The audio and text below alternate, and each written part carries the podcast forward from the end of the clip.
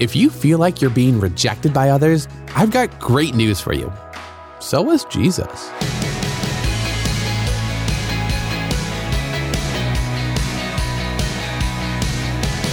Hey, I'm Dylan, and you're listening to Unlocked, your daily key to unlocking God's Word in your life.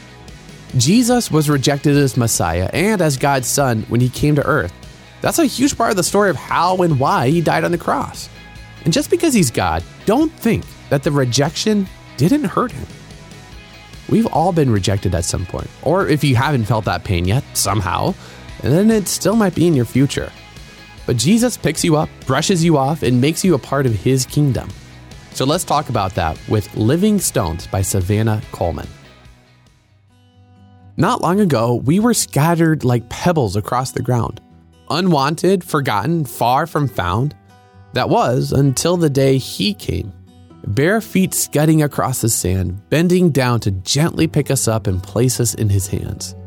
Rejected by others, chosen by him. He told us that he had been rejected too, despised, beaten, spit upon, and ultimately killed. After that time of darkness and mourning, his father raised him to life, rolling the stone away.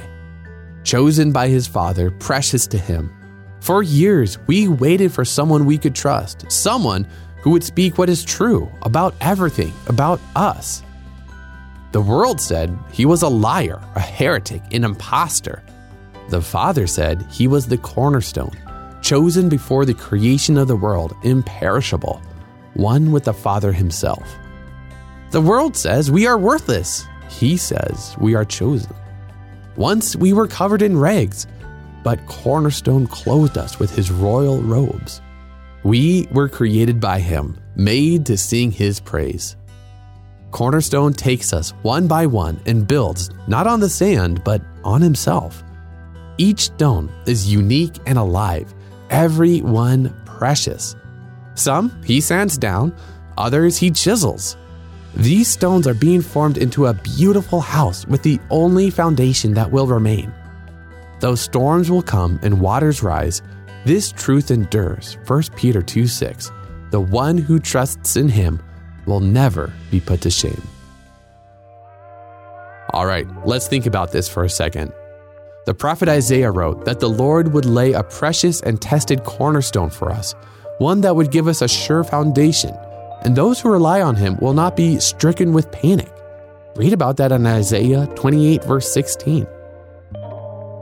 Later, the Bible tells us that Jesus is that cornerstone. Trusting in Jesus, believing He died on the cross for us, receiving His mercy, and building our lives on Him is so much better than building our lives on piles of sand. Consider taking a moment to read Matthew 7 24 through 27. How might Jesus be inviting you to build your life on Him today? And how could it be comforting to know that Jesus was rejected by humans, just as we are from time to time, yet he was still chosen by the Father and precious to him. God says we are chosen and precious to him too. What else does he say about us? To get some idea about that, read Ephesians 1 4, uh, 2 19 through 22, and 1 Peter 2 5 and verse 9. Now, as you and I can read in Psalm 118, 22 through 24, the stone that the builders rejected has become the cornerstone. The Lord has done this, and it is marvelous in our eyes. The Lord has done it this very day. Let us rejoice today and be glad. And dig deeper in your Bible for more in Matthew 7 24 through 27 and 1 Peter 2 4 through 10 to keep God's Word alive in your life. Unlocked is a resource from Keys for Kids Ministries. Is there something that you've been learning about God that you want to share with us? Go to unlocked.org and tap Write for Us in the menu to find out how you can send in your own story. And come back for tomorrow's devotion with Natalie. Even when a flat tire ruins your day, God is still taking care of you. But until then, I'm Dylan, encouraging you to live life unlocked, opening the door to God in your life.